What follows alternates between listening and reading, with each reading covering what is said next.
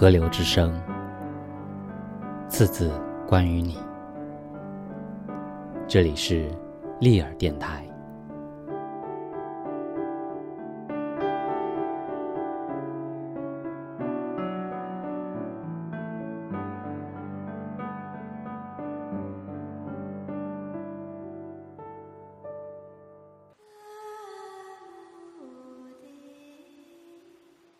许多年来，我游荡在江城密集的人群中，在车站、码头一切公众场所，试图寻找一张记忆中的美丽面孔。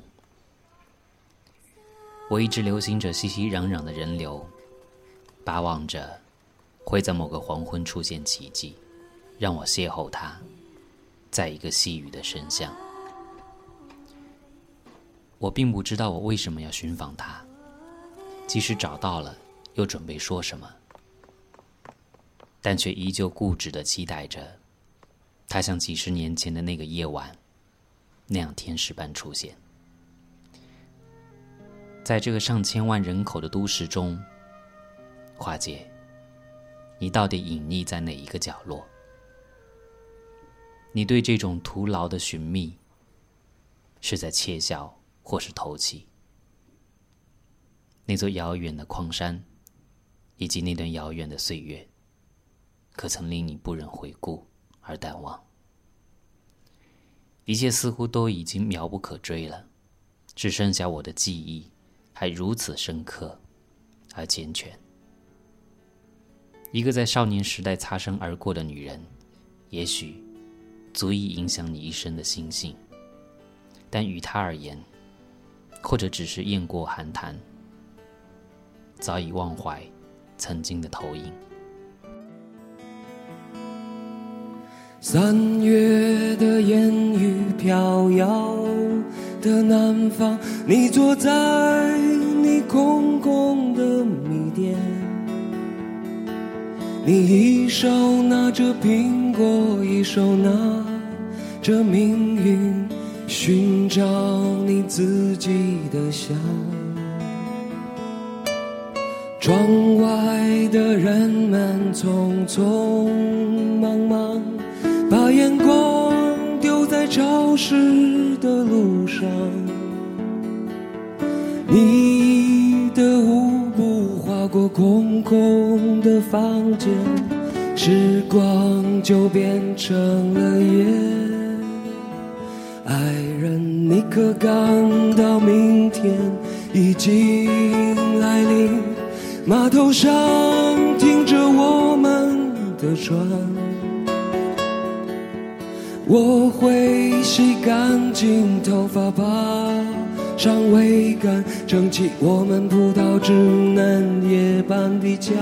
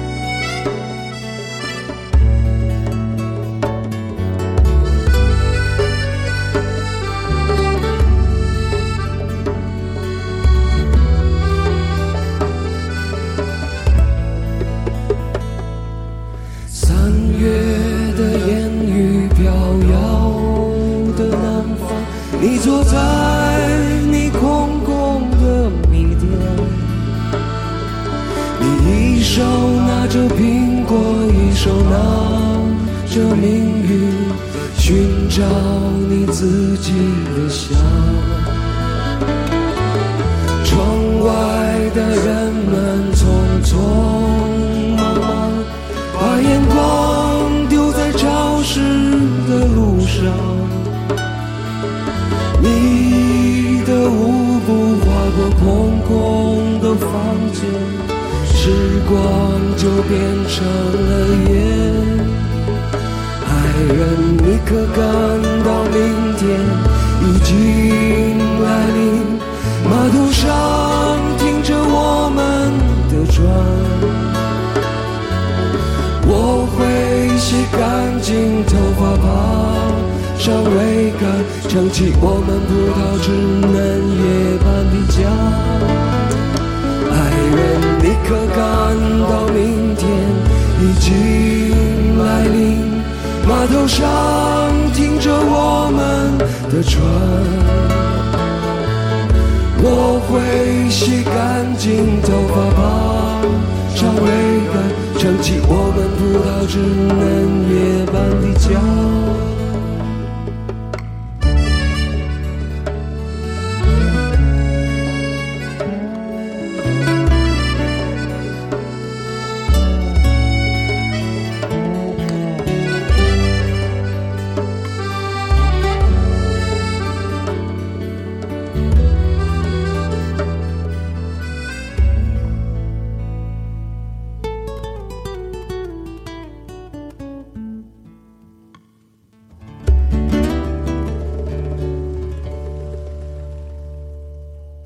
应该是一九七二年前后的冬日，那时的利川特别寒冷。雪后的齐岳山煤矿像一幅木刻作品，黑白对比的色块，显出特别的凝重和紧张。父亲被押往大沟煤矿游斗去了，我不敢独自踏进我们父子寄居的那间阴湿的平房，因为在矿工们的传说中。那是一间鬼屋。数年前，曾经有一个女人在其中自缢，以至于至今还能在某些呼啸之夜，隐约听到她的呜咽和扑腾。全矿有间烤火房，烧着两堆直径一米多的煤火，供下班后的工人取暖以及烧水。夜深了，北风仿佛一个哮喘的老人。寒流正穿透稀疏的瓦皮和壁缝，缭绕在空空荡荡的房间内。围火而设的木椅东倒西歪，一副酒干灯泄后的颓废之态。姐姐穿旧而改缝的棉袄，在我瘦骨之冷的身上，像一个独臂人的空袖，只能凭借一根棉绳，才能扎住那无孔不入的寒风。我躺在面火的长条椅上，面颊烤红，而背心透凉，瑟瑟蜷缩成一个典型的乞儿。人将散尽，工人们粗鲁的玩笑渐渐在踏雪的足音里消逝。少年的我，独处在寒热带的夹缝中，辗转难眠，像一个烙饼，正翻来覆去的接受备考。听见有人进屋。打龙头放热水，忽然一声惊问，温柔而亲切：“啊，你怎么能睡在这里？掉进火里怎么办？”我听出来是他，华姐，两年前招工进矿的武汉知青，现在是矿山唯一的广播员。他从我冷漠的眼里已经读懂了原因，一笑拉起我的手说：“你爸临走时托我管你的。”走，到我那去吧。我被这个好心的女人骗走的那年，十岁。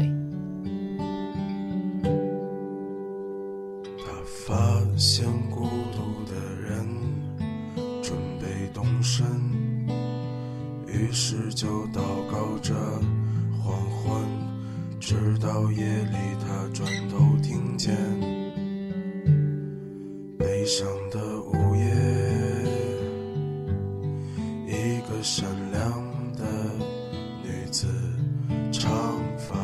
间它已跟随。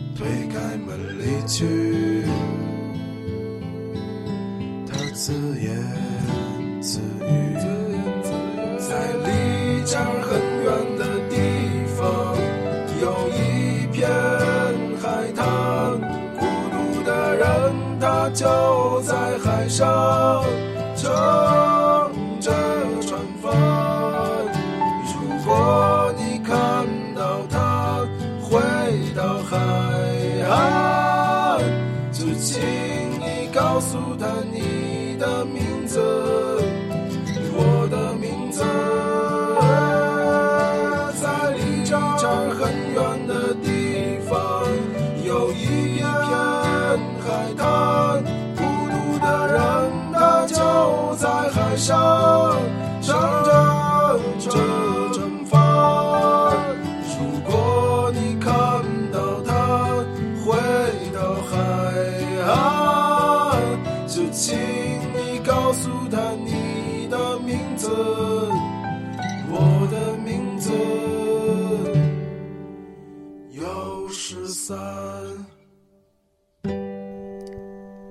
我曾经在一个醉意踉跄的夜晚，尾随一个酷似华姐的女人，穿越这个城市的某个悠长隧道。那是八零年代后期的一个感伤的秋天，落叶飘飞，如一部搅碎的乐谱，空间充满了散乱的音符。稀疏的黄昏路灯，将她仍然窈窕的身影投放在我的面前。我就在她的阴影下。走过了一串串水渍，在隧道的出口，一个长发的艺盖正在吹奏一把小号。秋风扩散了其嘹亮的忧伤，他似乎以为那些色欲施舍的看客吹过了无数个疲惫的白日，而那一刻，我明显感觉，他才是真正为自己在演奏。整个隧洞吹成了他巨大的音箱，他吹奏的。是一首曾经流行的知情歌曲，它好像为上个年代的苦涩回忆和控诉找到了共鸣。我倏然止步，一段段熟悉的歌词膨胀在脑海。春季流浪的人归来。如果是华姐，她肯定会重新想起这失落的歌谣，肯定会止步小住，生活凝住在这一时空里。然而，我绝望的目送着那个背影，旁若无人的走向灯火丛中。同样的寒夜，这个寂静返程知青的乐声，又再次将我拉回到少年时那个夜晚。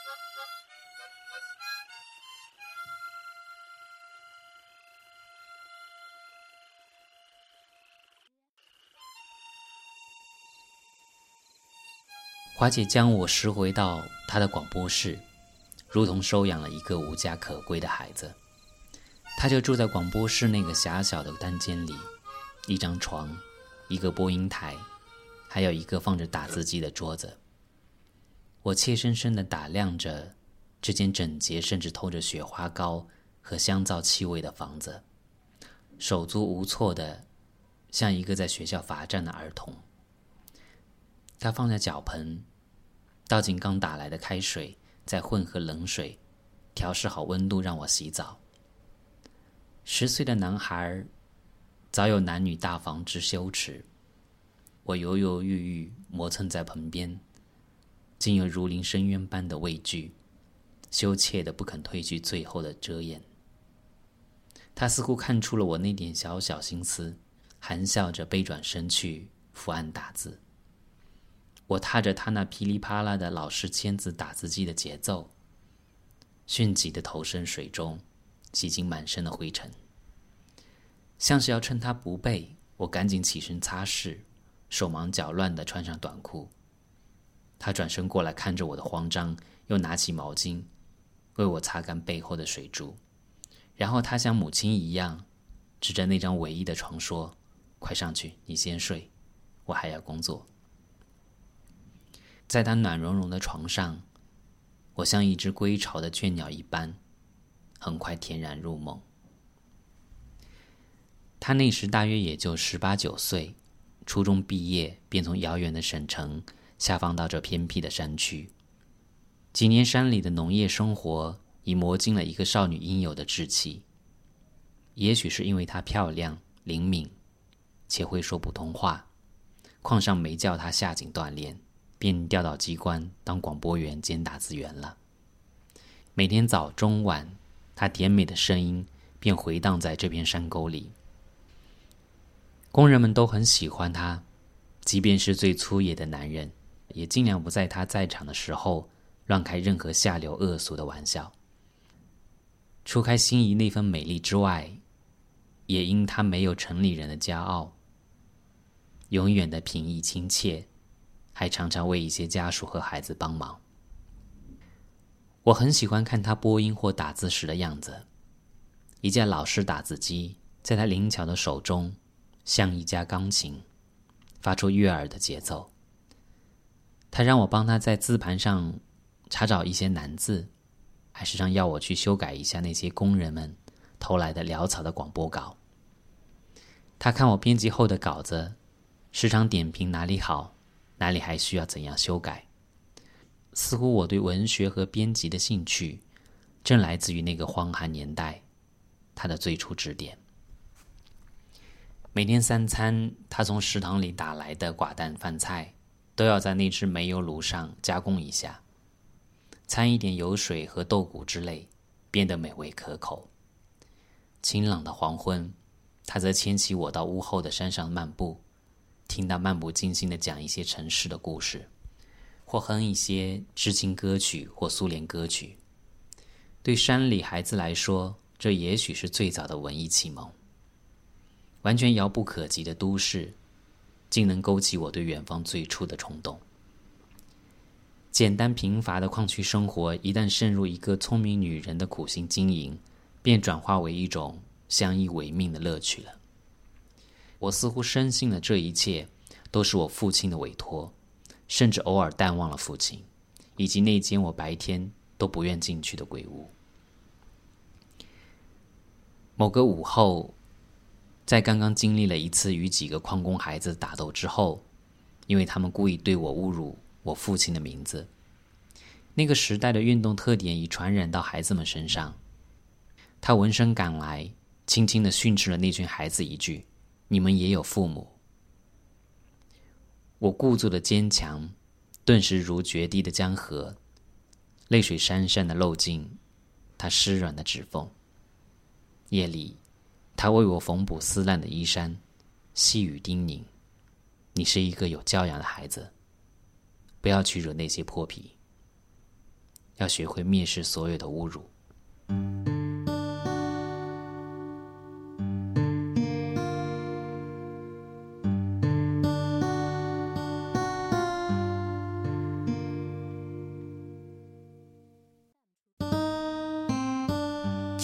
一份问候给远方的童年，想念那张。满是纯真的脸，可以哭过就笑，从不曾算计幸福离得多遥远。寄一份心情给久违的青春，敢爱敢恨的人，相信终于感觉会快乐一些，宁可受伤，不肯说谎言。查无此人，他们说查无此人。童年只剩一张黑白的照，提醒我在逃离保护以前，我有过一个简单却美好的世界。查无此人，他们说查无此人。青春只剩一段未完的爱恋，偶尔像被风卷起的，心口上，像一滴被忍住的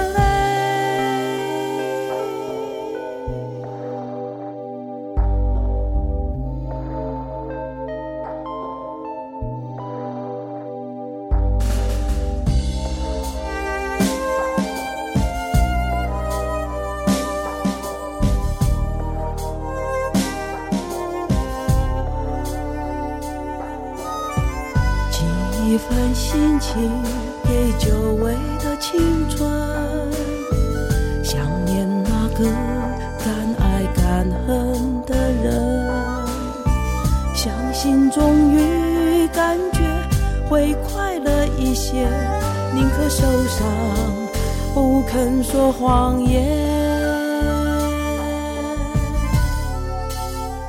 查无此人，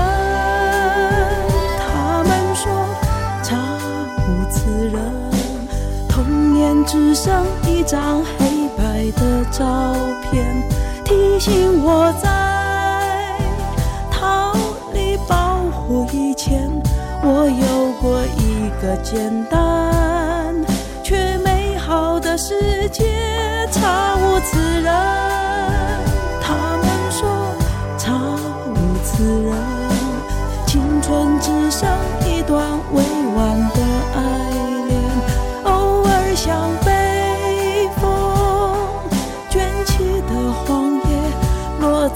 心口上，像一滴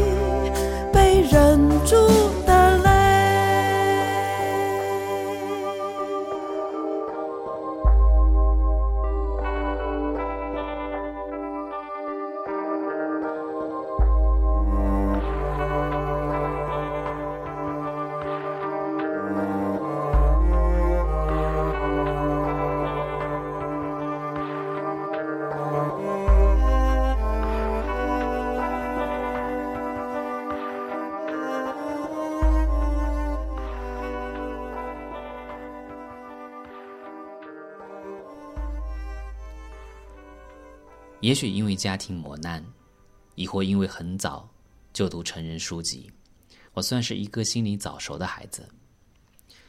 在我短暂寄居其处的一些夜晚，我总是局促不安地仰卧在床上，纹丝不动，强制着自己的催眠。然而，终于开始难以入梦了。几乎每夜我都自觉地先睡，他常常看书或编毛衣到深夜，看我入睡才梳洗后上床。在他眼中，我只是一个孩子，他似乎在品味和实践着他的天生母性，因而没有什么太多的避讳，或者说我还是一个少不更事的小弟弟。我们有着亲切的神缘，自觉地遵守着自然的禁忌。记得某夜月光，山谷的清雪折射进凛冽的清辉，远远的传来矿车卸煤的翻斗声，哐当哐当，如夜半的钟鼓。他关上电灯，借月光而退衣洗漱。我被哗哗的水声搅得神情迷乱，尽力紧闭我的眼睛。在此之前，我对异性的暧昧恋情仅仅来自邻家女孩。在那一刻，我突然被这种水声所诱惑，每一滴水珠溅起的回响，在那静夜，都有如海潮倒灌似的轰鸣。我听得见扑腾的心跳，并为此紧张和汗颜。越是想逃避这种袭击，越感到魂不守舍，无能为力。于是我绝望的听命于眼睛，让它自行砌开一道缝，只是仿佛被微风掀起的书页，不敢掉头。在余光中，我似乎瞥见了从海底缓缓升起的维纳斯，惊异惶恐的看见水珠。在如梦如诗的月色中，皎洁闪亮，又如无声喧哗的满身银饰。我害怕某则预言再现，而使自己变成一只癞蛤蟆，只好再次锁紧了双目。一种深深的内疚感却从此驱之不散。华姐，这个圣洁的女人，使我有了人生第一次失眠。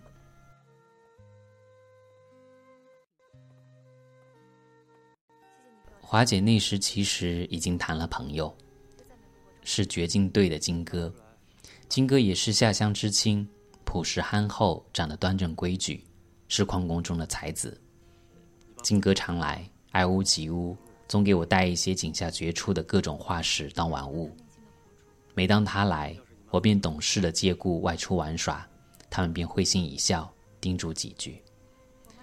金哥也是老高中生，会讲故事。也爱唱歌，华姐别总是缠着他唱一些老歌，以及新编知青歌曲。那个时代，矿上没有什么可供娱乐的。所谓恋爱，大抵便是如此这般简单的约会，从来没人敢挽臂漫步。我对金哥很有好感，这是一种奇怪的感情。他来我走时，有一点淡淡的不自在，却并无丝毫的嫉妒。相反，我却希望他们永远好下去。尽管我也曾在少年轻狂而痴傻的春梦中，梦见过我娶下华姐做新娘。春天迟迟的来到矿山时，山下荒废已尽了。华姐带我到山头去挖野葱，回来洗净后可腌来做饭。葱没挖出多少，野花却摘来满怀。华姐指着一处无人扫墓的野坟说：“就放在这里吧，她也可以感到安慰了。”我问：“这是谁呀？”她说：“谁都需要安慰和同情，不管认不认识。”未几，父亲回到矿山，感激的从他这里领回我。他面对早已被打倒的我的父亲，依旧礼敬的尊称矿长。并夸赞我的懂事。在那人情凉薄的时代，他对我这个小男孩始终保持着近乎骨里的爱惜。那个春节前，似乎是一封急电把华姐催回江城。临走时，他匆匆的给我几个塑料皮日记本，满目凄惶的说：“我过些时日就回来了，你别惹祸啊。”过了半月，他回来了。满目憔悴，眼圈青紫，神色中虚含着某种深沉的哀伤。他不想向任何人说什么，一个人变得沉默起来，常常独自望着连绵的山以及飘逝的云，寂然落下泪来。暑假到了，我又来到了华姐这里。父亲稍微改变了一点待遇，允许到矿下去指导工作了。并还是委托他来照管我。这时，大学招收工农兵的学员工作又开始了，矿山的知青都蠢蠢欲动。但很快打听到，只有体院一个名额。那时的招生也没什么正经考试，主要是推荐以及各自家庭关系来活动比拼。大家偃旗息鼓，不久通知书到，钟哥开始打点行装了。钟哥也是武汉知青，和华姐同时下放到利川。一天，钟哥来了，说是向华姐辞行。在那之后许久，再也不见金哥来了，我不明所以。忽然听见一些工人在流言蜚语，才意识到华姐已经移情钟哥了。我被这一事实惊得目瞪口呆。在我所受过的幼年教育中，认为一个女人喜新厌旧是很可恶的。况且在这场转变中，明显的包含了一种势力的成分。我难以想象华姐这样一个美丽善良的女人，会演出这活生生的一幕。他和钟哥又定情的消息很快就传遍全矿，那些感情朴素的工人们，如同我一样难以接受。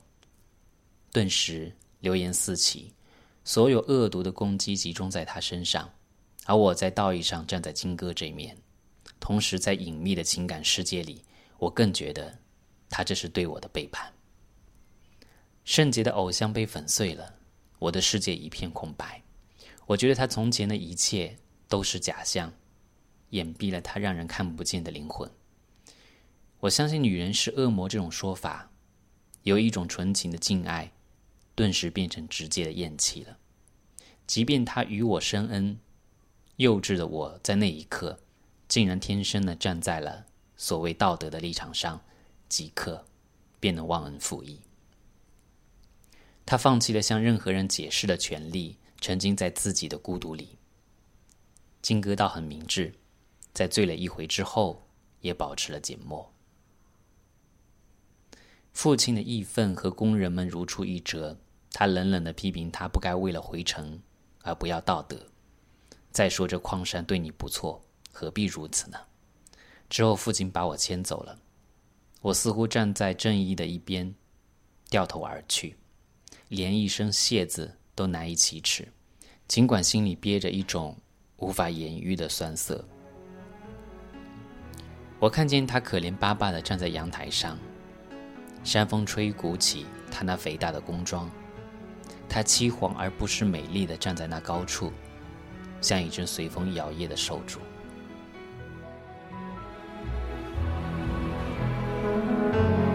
烟都寒看，烟却弹不流影。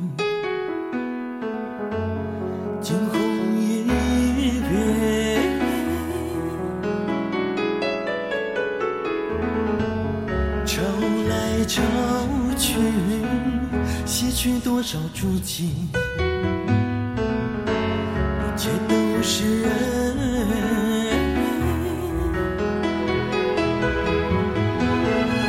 多少人曾经轻轻掠过我的脸，多少人曾经闯入我的内心世界，多少人。曾经用思念将我撕裂，多少智慧才能忍下我的离别泪？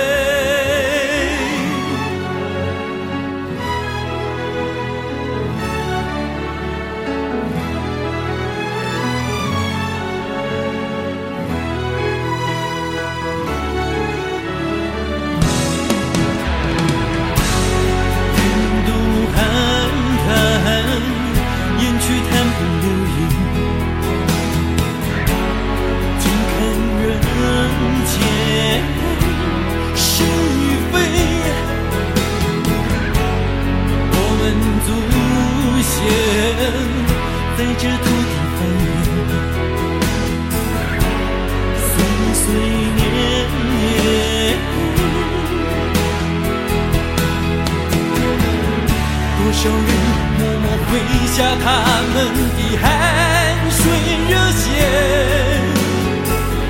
多少人只是贩卖太面上的谎言，多少人随时准备远走高飞，多少智慧才能破解这虚伪的一切。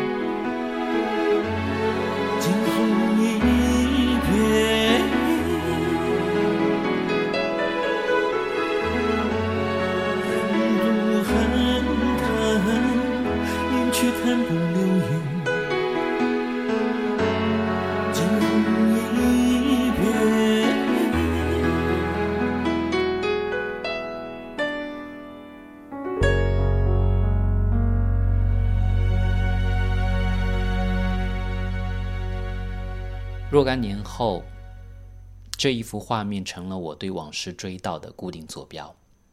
我想在那一刻，它轻飘无主，如一只断线的纸鸢。但他的心目中，一定包藏了对我的蔑视。次年秋天，他像一个被众人遗弃的孩子，在矿上熬过了最丁咛的一年。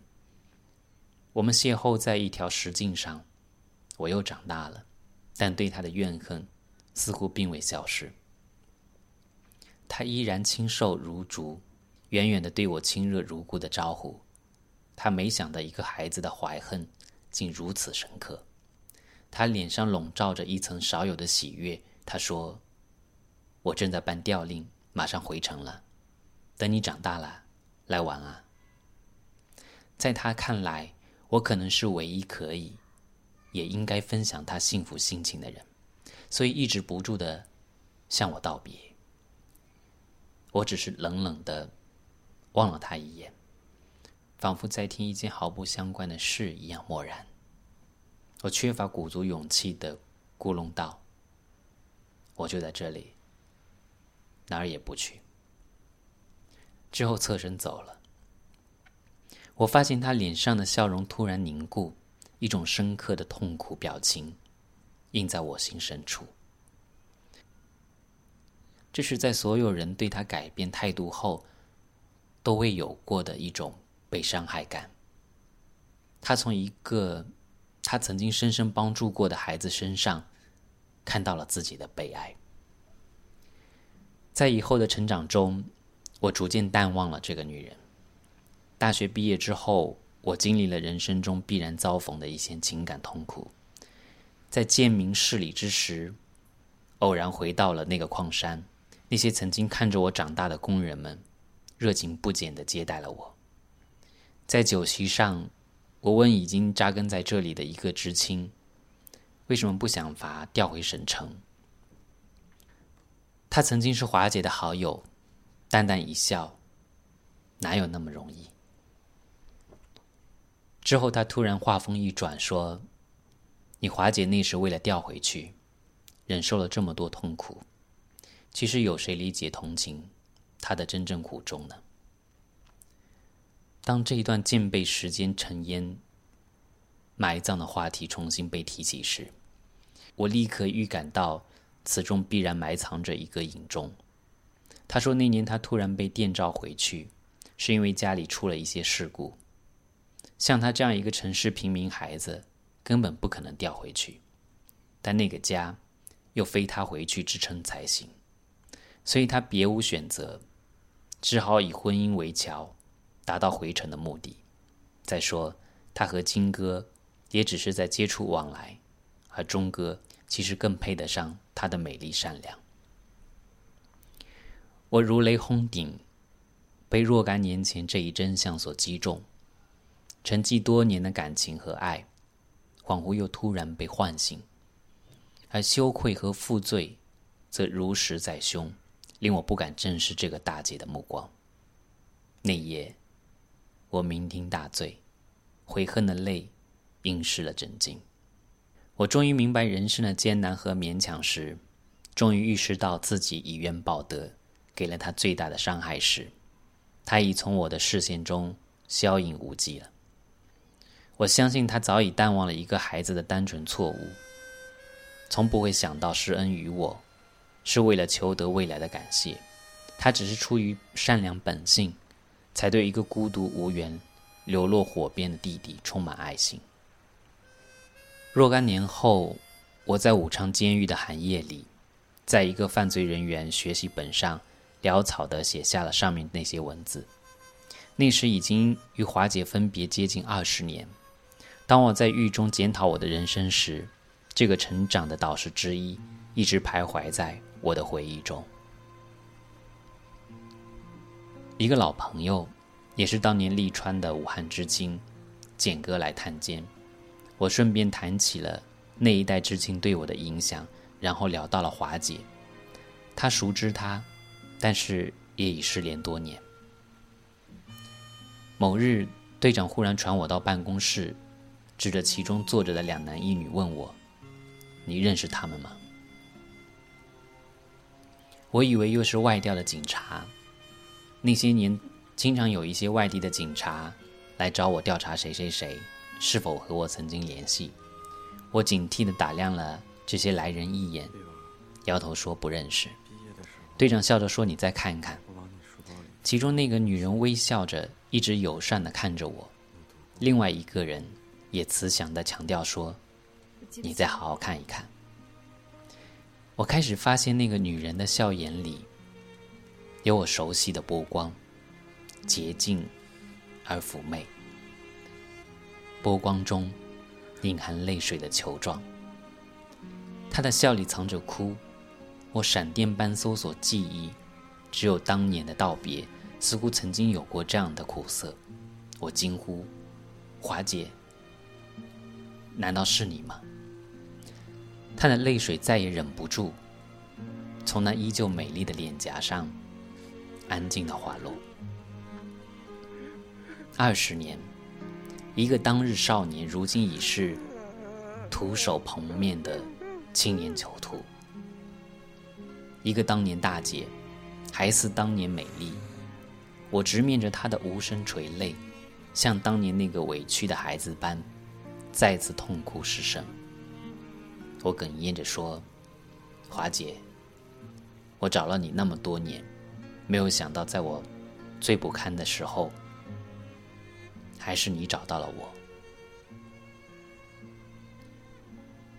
以后我出去了，我找到了他，找到了金哥，找到了钟哥，找到了曾经影响过我的很多人。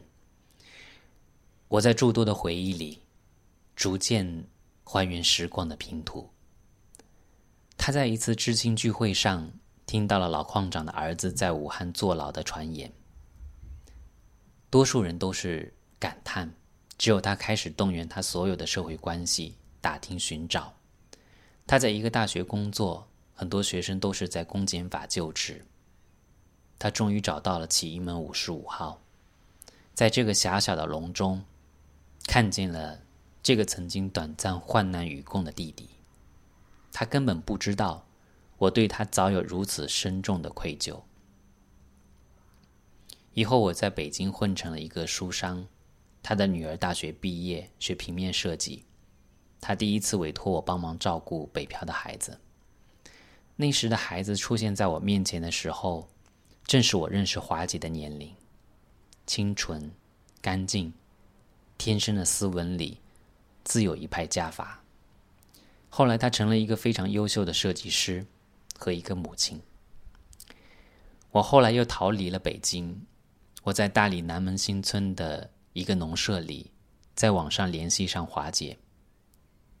我憋了若干年的话，终于在一次夜半酒醉之后说出：“我说，华姐，感恩你，你是第一个让我爱上的女人。尽管那时我只是一个小男孩，甚至不懂爱，不懂这个世间缘事。”多么差池，多么无奈，但是，你让我最初就懂得，慈悲是一切爱的基础。华姐，来自野夫的散文集《活着为了见证》。